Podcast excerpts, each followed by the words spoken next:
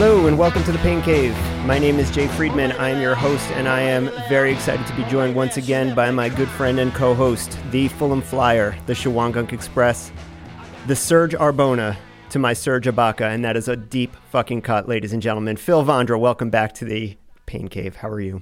Wow, I love that intro. It's great to be back in the socially distanced Pain Cave. I miss uh, going through your uh, Harry Potter stuffy collection and your uh, Star Wars Lego sets, but uh, this is good. This works. this is going to be another fun uh, 20 questions episode, uh, so we're very psyched for that. With we're going to welcome in Bob Hearn in just a second to learn a little bit more about his career and how he has really grown into one of the top ultra runners in the country. But, you know, there is one bit of housekeeping we have to address before we uh, welcome Bob onto the call.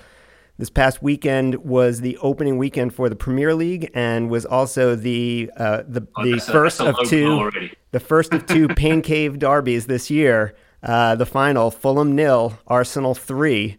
How are you feeling yeah. about your return to the Premier League? I'm feeling good that we're back in the Premier League and um, I'm happy for Arsenal to get their one win that they're probably going to get this season, first game of the season, and uh, bring on the uh, the rest of the season. Hey, I am a uh, I'm, I'm pragmatic if nothing else, and top of the table, motherfuckers, top of the table. Yeah, yep. I mean, that's that's nice, I guess. You know, it hasn't been that way for the last ten years, no, so I guess you know, it's been a bit of a struggle. it's been a bit, a bit of a struggle. All right. Phil, let's let's see if we can get Bob on the line, and we'll get into 20 questions with Bob Hearn in just a second. Phil, it is time for us to talk about toothpaste. This episode of the Pain Cave podcast is sponsored by Himalaya Botanique toothpaste. Phil, have you ever had an experience with natural toothpaste where you just feel like your teeth aren't getting clean? Well, yes, I certainly have. I'm English. I'm very aware of that feeling. I guess for you that that feeling comes with any kind of toothpaste. Yeah, it's certainly certainly something we have a rich heritage of. uh, I've definitely had the experience with you know trying a natural toothpaste where it just it's like brushing with chalk, where it just feels really like dusty and and I don't know, my teeth feel just as dirty after I use it than uh, they did beforehand. But not with uh, Himalaya Botanique toothpaste, which uh, we were lucky enough to get to try a few samples of. It has the same texture and feel and flavor of a regular toothpaste, but without all the nasty other additives that we try to avoid. Yep, I scrubbed up my pearly whites with it yesterday evening and this morning, and they felt rather rather nice actually. I have to say. I can't wait to go for a run with you later today and see how sparkling white your teeth are. Yep, I'll show you from the six foot distance, but you'll certainly be careful not to catch the sun sun rays bouncing off them. I'll, I'll wear my sunglasses so I don't get blinded by the reflection.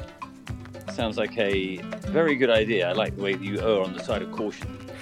Himalaya Botanique is our sponsor for today's episode. This is a toothpaste that is free from fluoride, SLS, and artificial colors and flavors, but unlike other similar toothpaste, it does not compromise on flavor or performance. Himalaya toothpaste is always bursting with foam and flavor. I would agree with all those statements. How about you? I certainly would. Yeah, it was very good. Uh, if you're interested in trying it for yourself, you can now get 20% off Himalaya Botanique toothpaste on Amazon with the discount code PainCave20. Check out the show notes for more details on this episode's sponsorship with Himalaya Botanique, and thank you so much for your support. All right, we are very excited to welcome into the Pain Cave our guest for tonight's episode. We have on the line Bob Hearn. Bob has been running ultras for the better part of 12 to 15 years, as far as I can tell, but it's really in the last three to five years that he's become, or, or I should say, he's, he's kind of gone from being a, a strong kind of local regional runner to one of the top runners in the U.S. at the 100 mile distance, the 24 hour, and the multi days. Bob Hearn, welcome to the Pain Cave. Thank you so much, Jason. It's really great to have you on. Just to give you uh, the listeners a little bit more of your resume. Um, you know, Bob has been, like I said, competing for quite some time and and uh, has multiple 150 plus mile efforts at 24 hours. Which, uh, if you're not familiar with the 24 hour distance, that is a shit ton away. Uh, he is a uh, member of the U.S. 24 hour national team in 2017, earned a bronze medal for the team at the World Championships there. Just missed the, well, I think was the last person bumped off the team by uh, Rich Riopel last year for the 2019 team, if I'm not mistaken. And uh, most recently was a uh, record setting second place at the Vol State 500K, which we've now had the uh, this this will make the top three uh, of the most recent Vol State finishers on our on our podcast. You're you're finishing out the podium, so welcome. Yeah. Um, Thanks. I do have to have one one correction. I was uh, I did run at the 24 Hour World Championships in Belfast, but I was the first alternate. Oh, um, okay. I missed making the team by by 300 feet. Oh, God. And then for 2019, I missed. Yeah, I was bumped on the last day again. So that's that's my my fate. But so be it. Oh man. Uh, all right. Well, we'll get into that. Before we get into our 20 questions, Bob, uh, just why don't you tell us a little bit about yourself? I know you're originally from Oklahoma. You're now in the Bay Area. Tell us just real briefly how'd you get into ultra running? What do you do? And uh, some just a little bit of background like that. I uh, how did I get into ultra running? Well, I got really into running when I was doing my PhD, kind of as an escape, I think, from doing research and uh, got hooked up with Marathon Maniac. So I was doing tons and tons of marathons. Mm-hmm. And eventually, a friend told me, "Oh, you can do two marathons in one weekend, and you can do a 50 miler. Come do this 50 miler with me." And I gradually realized that um, you know I'm never going to be a world class marathoner, and the the longer the race, the better I do. And the ultra scene is just a lot more fun than the marathon scene. And um, gradually shifted to ultras. It wasn't until about five years ago that um, I guess six years ago I went keto, and then I started doing these really long, flat races, 24 hours, and long road races, and realized that that's that's my real strength. I'm not a, I'm not an awesome trail runner, but the long road stuff, um, that's that's where I live. Yeah. And you've had a lot of success at Spartathlon, among other long races as well. But what's your PhD in? What do you do for a living? my PhD's in uh, computer science uh, from MIT and I'm a bum. I'm a running bum for a living right now. I was I've you know done some startups both before and after grad school, and um, you know I do some consulting, but right now mostly I just run and have fun. Uh, Phil, a PhD in computer science from MIT might qualify him as the smartest official guest on the podcast at this point. I think it could. Yeah, you being second and me probably being the third. well, I was very yeah. Oh, impressed. He's with, definitely uh, smartest. I think I was very impressed with Francesca. Yeah, yeah, seriously, she's up there. Yeah, she yeah. she's very smart. Yeah, yeah, especially her book recommendation at the end. That was incredible. Phil, tell yeah. your story about that one. Okay. Well, you're gonna laugh, Bob. I actually bought that book because oh. I was like, it sounds so interesting.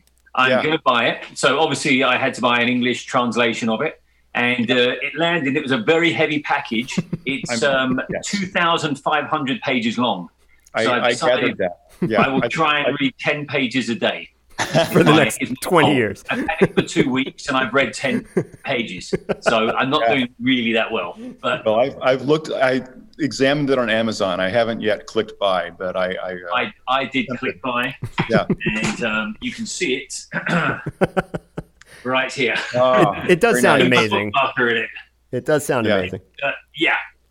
Wow. You, I, could, I could actually do arm curls with it. Yes. All right, Bob, we're about to put you on the hot seat for 20 rapid fire questions or somewhat rapid fire okay. questions. But uh, before we get started, Phil, what are we drinking tonight?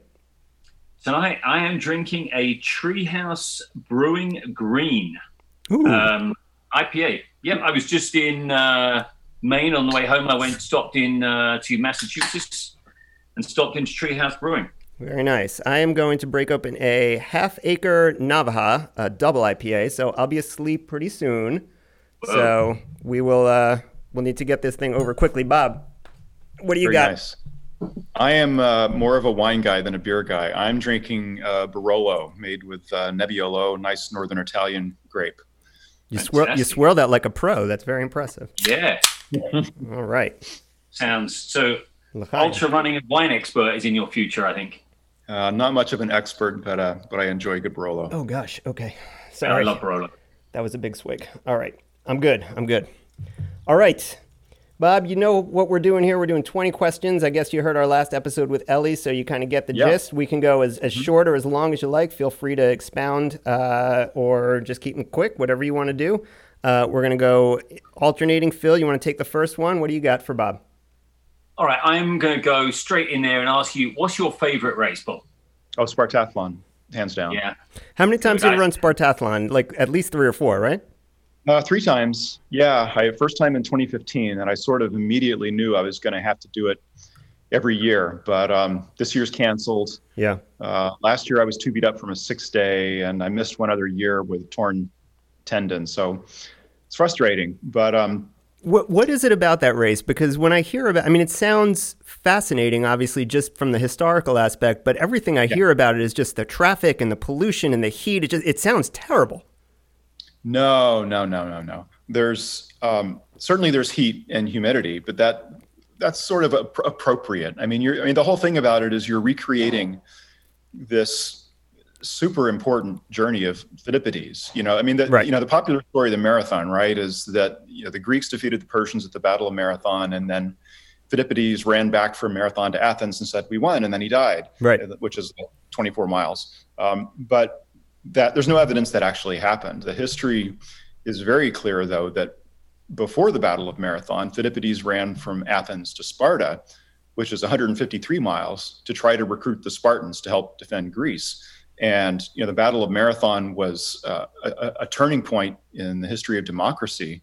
You know, we wouldn't we wouldn't be here today if if uh, classical Greece hadn't survived and democracy flourished. So um, when you're running Spartathlon, you know you're running in the steps of Philippides, literally from from you start at the at the Parthenon and you run to the statue of Leon, King Leonidas in Sparta, and you can't help, or at least I can't help, but feel just intimately connected to that history. It's not an arbitrary route. It's not an arbitrary distance. It's something that was vital that happened two and a half thousand years ago. That it's just an incredible honor to be able to participate in and, and recreate. But you know that that's just sort of the context. But the organization itself is is top notch. Um, there's just this ton of international camaraderie. I've made the best friends in the world there that um, I, I, really look forward to going and, and seeing again. And you know the structure of the race it's 153 miles but there's a 36 hour cutoff Right. And that's because history books say that Philippides left Athens one morning and arrived in Sparta the very next day. So you might think, you know, leave in the morning, arrive the next evening. That's what the race does. And a, a 36 hour cutoff for a 153 mile race is is a pretty serious thing, especially when there's a big mountain in the middle. Right. And so it has pretty low finish rate and you know there's pretty stringent qualifications even to get in in the first place. So it's uh, it's a really um, solid test, no matter who you are. You know, some of the best ultra runners in the world have gone there and, and DNF'd. Right. Uh, so it's an honor and a challenge every time, just just to be there. Okay. Okay. That sounds. That really sounds good. Is it uh, just not to belabor Spartathlon too much? And I realize this is just our first question, but you know, we, we hear when we talk to some other runners uh, about some of their racing experience internationally. You talk to people who have done, uh, you know, UTMB or some of the the races uh, in Chamonix around that festival, or or um, some of the big races in in Africa or elsewhere in Europe, where the the event is uh, kind of a huge deal among the general public, even among like the non-running uh, participants where you know everyone is kind of aware, kind of like the Boston Marathon here, where the whole town yeah. is kind of yeah. aware. Does it have that feel? Is is the is the general public aware of what's going on? Or and and it, it does. It's not on the scale of the Boston Marathon, but um, all the little villages you run through, you know, they let the kids out of school and the kids come and stand by the course and, and get high fives and ask for autographs. That's awesome. Um, yeah, I mean the, the local population along the route. Um, they're very aware of what's going on and very appreciative that we've all come to respect the history. Uh, so that's a very, very strong sense there. Okay. Very cool.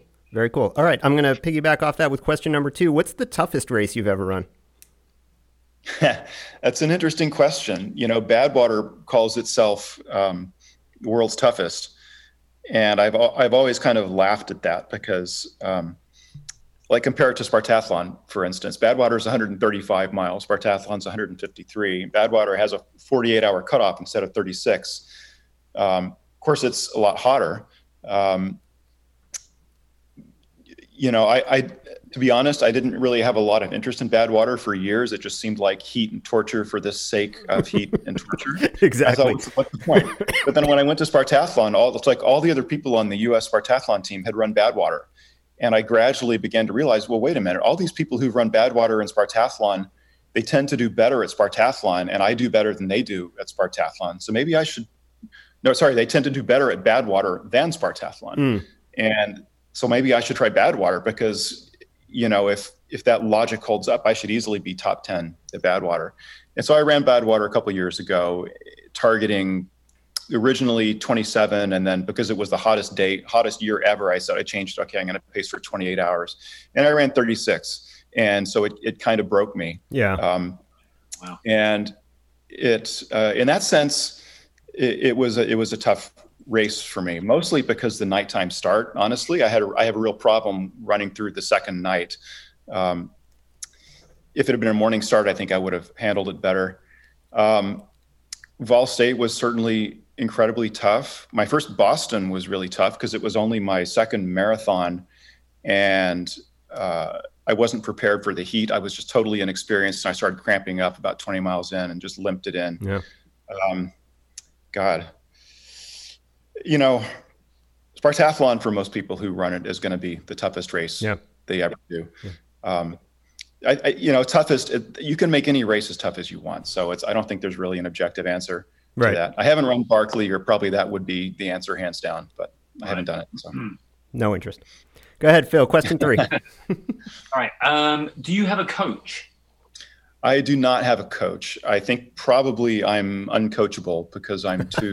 Uh, opinionated, and a lot a lot of the the fun that I have in running is in trying to, um, you know, my blog is called The Puzzle of Running, right? It's all about working out the puzzles myself and trying to figure out what happens if I do this in training instead of that or this in pacing.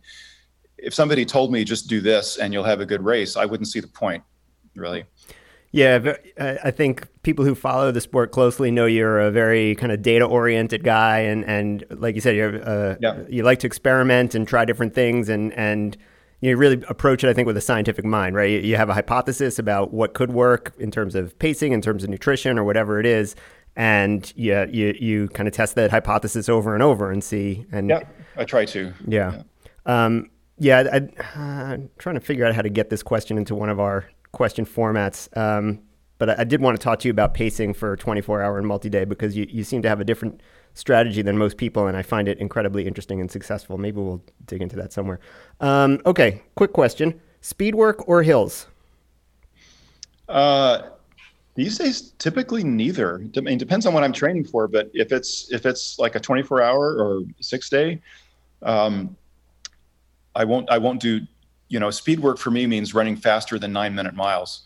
Um, so I don't do any structured speed work.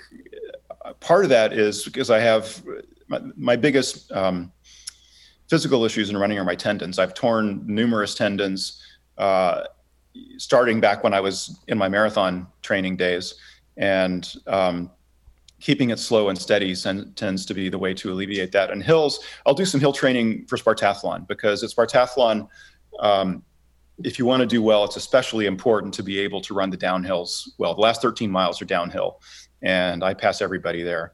Um, when I ran a uh, six day race last summer, six days in the dome, I had some interesting experiences. I won't go into the details, but I, I reinvestigated, you know, reread all of my sources in running physiology and muscle damage and stuff, and convinced myself that I would probably do myself some favors to incorporate a little bit more speed work mm-hmm. of some sort.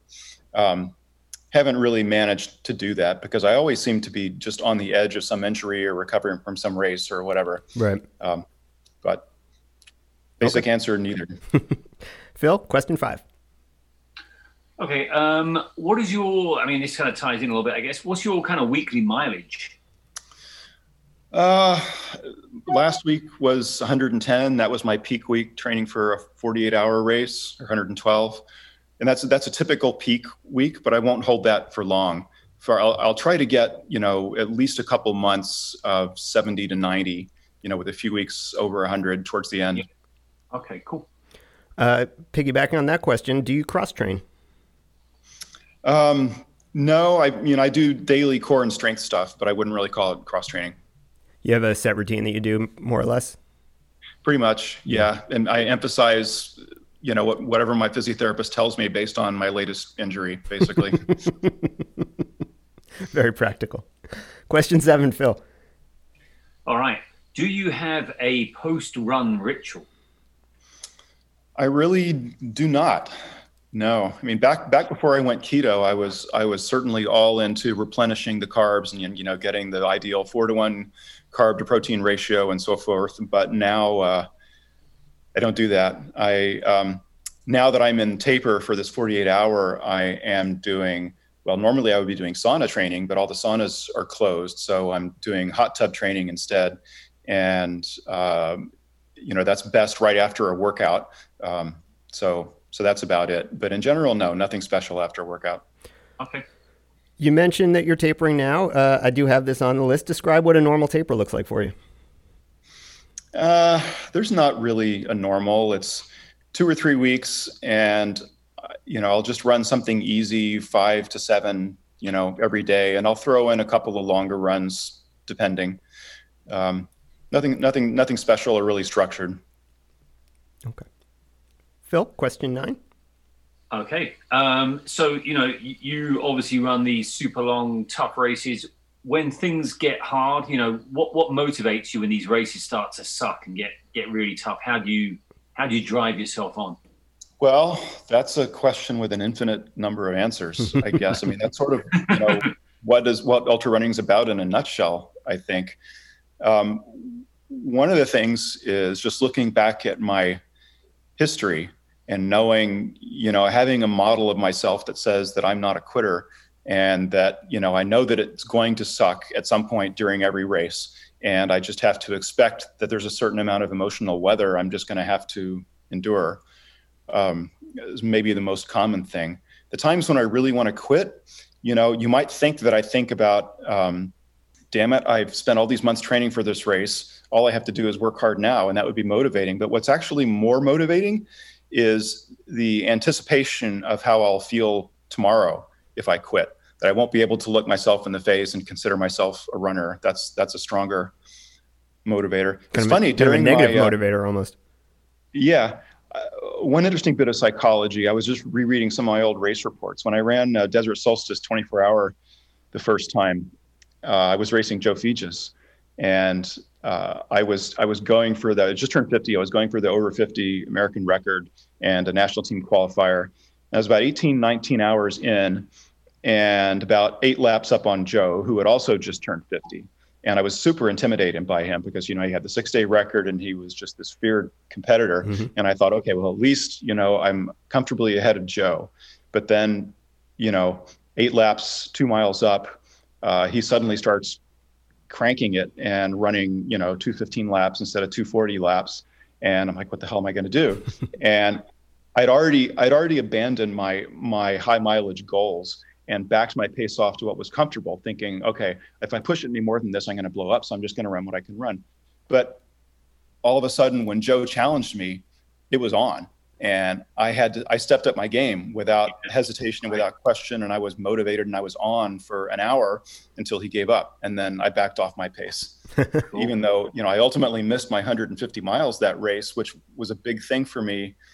You know, in the moment of the race, it wasn't important as the competition. Right, right. Um, Phil, I'm going to steal the next two questions because uh, they're going they're going to be uh, diet related Bob, you mentioned that you've been keto for a while. I myself uh, have been keto more, like a little, I would say a little on and off, but more or less for the past five or six years. And, and for the mm-hmm. most part, I have found it to be really helpful for, for performance, weight control, honestly. Along those lines, what's your uh, normal pre race meal or, uh, you know, kind of how, how do you eat? How do you manage the keto diet in the, the couple of days leading up to the race? And then what's your go to aid station food? So that's a great question. Um, I had this problem in my first few 24 hour races where, like, especially this desert solstice I was talking about, what happened is about eight hours in, I was running along just great. And then I blew up and I had to walk a bunch of laps. And it was quite a while before all of a sudden it was like a switch flipped and I was able to run again. And I ran solidly the rest of the race. Um, and the same thing happened the next two 24 hours. And, you know, one of the things about keto, the big benefits for ultras is you don't need to take as many calories when you're running. So right. I was getting by on like, you know, 120 calories an hour right.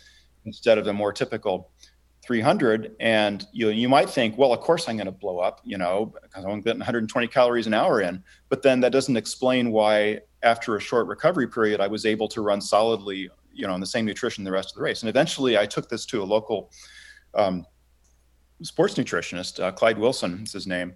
And um, we brainstormed over it. And it turns out that so i was you know tra- though i was training keto i was doing a carb load before the race because mm-hmm. i figured that's not going to change my fat adaptation. That's a long term thing. I still have the ability to burn a ton of fat, but why not start with a full tank of carb fuel? Right.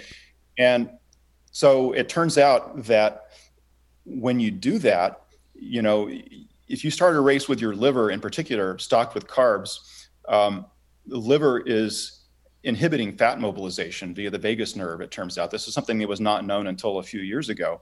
And so his hypothesis is that that's what was happening to me.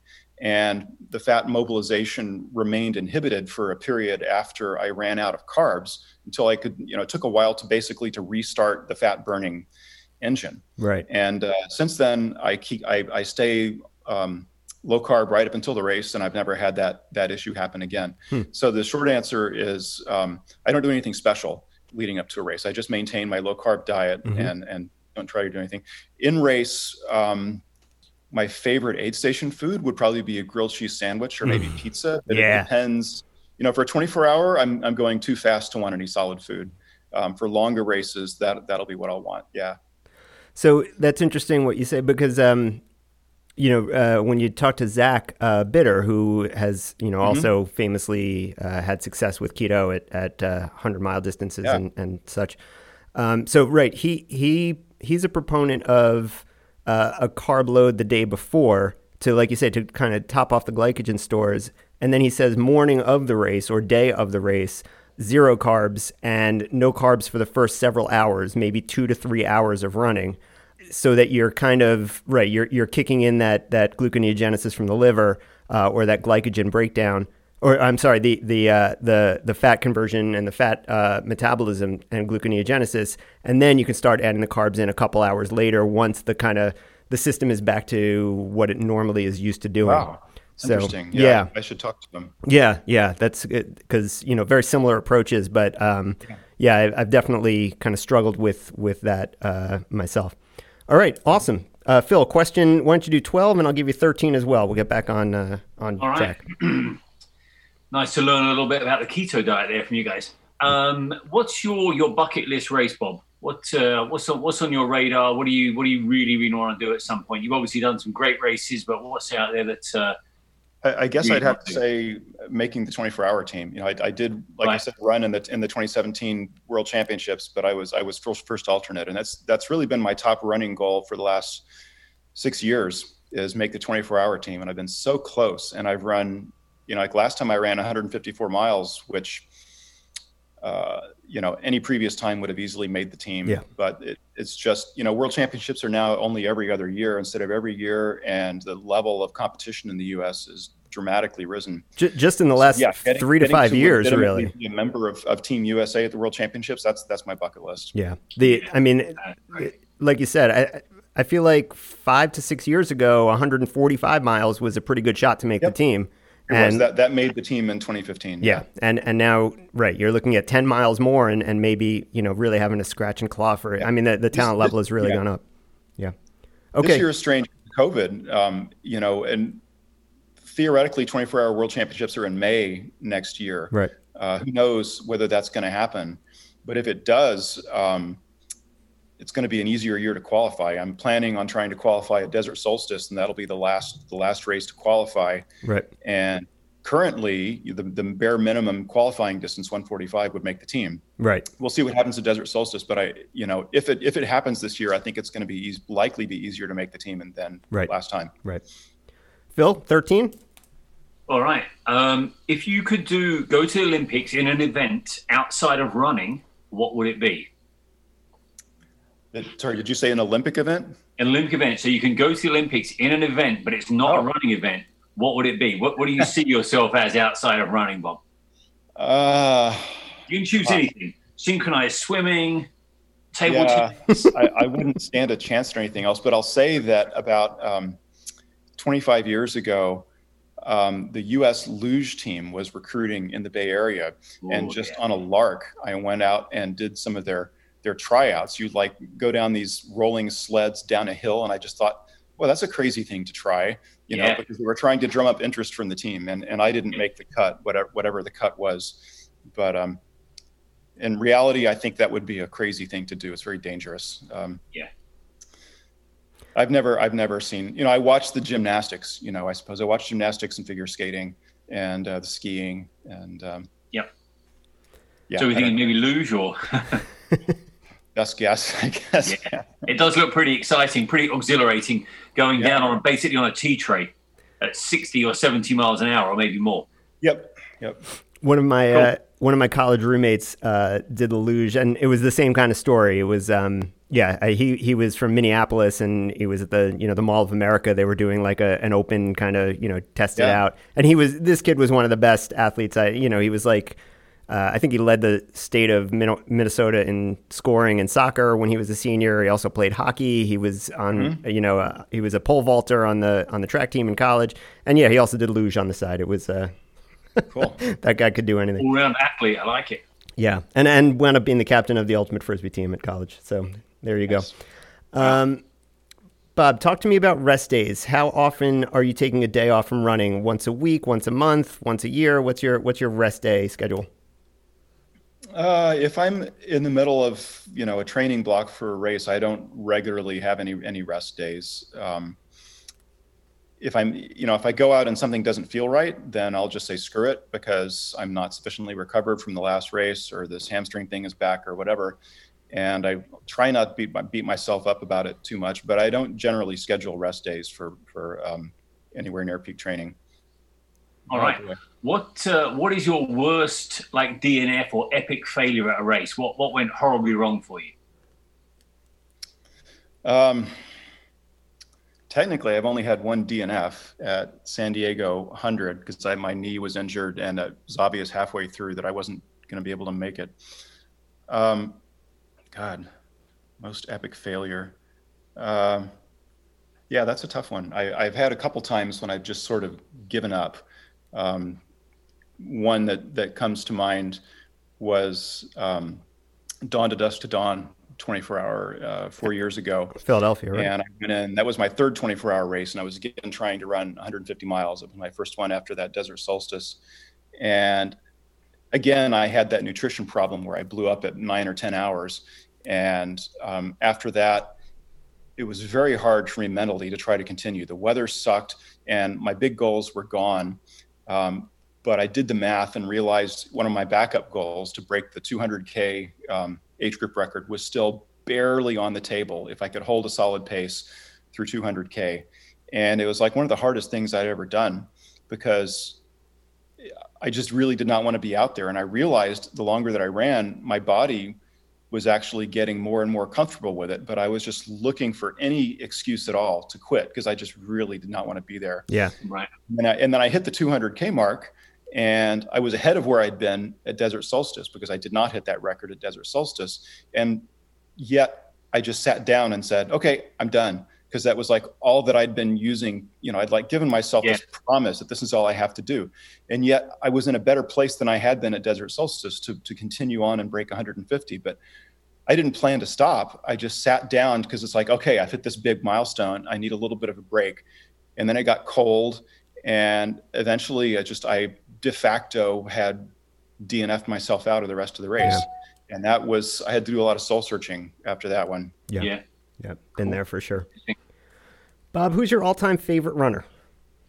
Well, uh, that's, uh, that's a tough question. I have a lot of role models and heroes. I mean, I would say Kouros is the greatest ultra runner. I don't know him. Um, uh, Pam Smith has been really inspiring to me. I met her um, like two weeks before my first hundred, uh, running a, a, random 50k, and she gave me a lot of inspiration. You know, before she hit the big time, really. Yeah. And we've been great friends ever since. And I was really inspired by her um, you know, how she, uh, I ran Western States in 2012 and, and she did too. And she had uh, a really bad race and finished in like 29 hours or something. And then she came back and won in 2013. And um, I was there crewing somebody or uh, pacing somebody else. And I was just watching her race with my jaw down and read her race report. And it just blew me away how, you know, she won that race by being smart, not necessarily by being the, the, the fittest person out there um, I mean, she certainly did her homework training for it, but she motivated herself the entire year by the previous experience, and she just won the race by being smart. And that's right. that's what I like to do is try to win a race by being yeah. smart. That's cool. Awesome. I'm going to count that as uh, the answer to our next question too, which is who inspires you. So we'll say I'll take Pam for that. Uh, Phil, go ahead with question 18. Uh, okay, if you could run with anyone, living or dead, who would it be? living or dead. Wow. Um, and I guess we'd bring them back to life. We wouldn't have to run with like a dead. yeah, that'd, be, that'd be, a little too weird even for us. But, yeah. I'll, I'll, I'll, go with Pheidippides for that one. We're like a running skeleton, you know. You go with who? I'm I'll sorry. That one usually go with Pheidippides. Phidippides, awesome. Oh, nice. That's, that's a cool one. Yeah. Yeah, cool. probably some good stories. Um, Bob, what's your favorite book? I should have been prepared for this question, shouldn't I? Um, we like putting people on the spot. Great, you know, I for for a, a, lot of my adult life, I would have said Gödel Bach because I read that when I was in high school, and it totally inspired me and and set the direction of a lot of my life. Um, I reread it a few years ago, and it's still an awesome book. Parts of it haven't aged well. Um, it's not quite what I would identify identify myself with these days. I don't. Um, yeah, I don't. I certainly cannot come up with an answer on the level of of Francesca. That was. Fair. That was I'm not sure anyone will ever be able to come up with an answer on that yeah. level. That that book is staring at me right now. Yes. All right, Phil, you got our last question. All right. Um, what is your most embarrassing moment at an ultra? Um, maybe you know I've run Desert Solstice a bunch of times, and one year I had actually the two two moments from this one race. I had this. I've had these. You know, ultra often in ultras you'll see, especially older runners with this massive lean to one side or the other late in the race.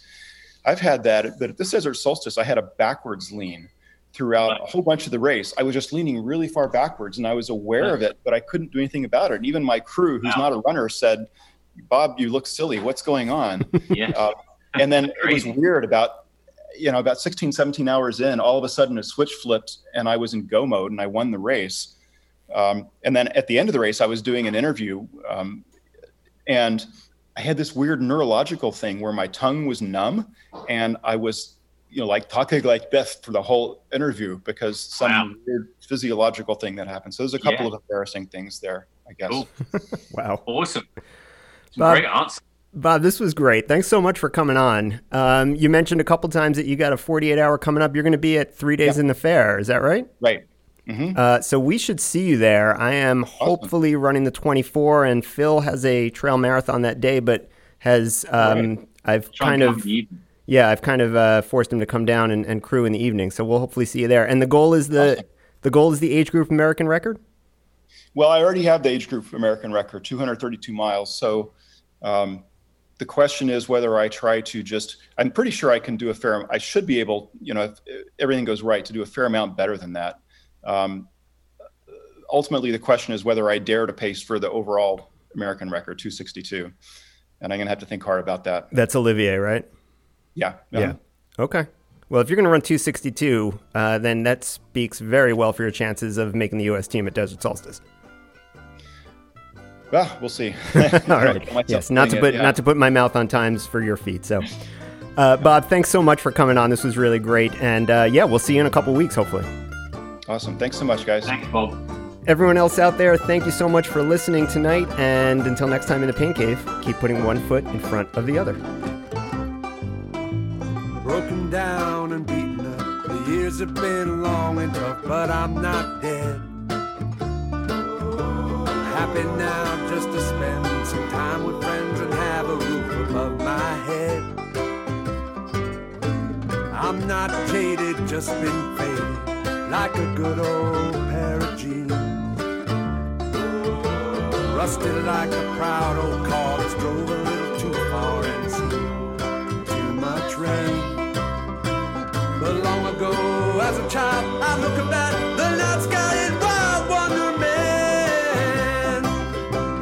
ride the bus feel upset to think of all the years I'd have to go through there. I was still young. I was still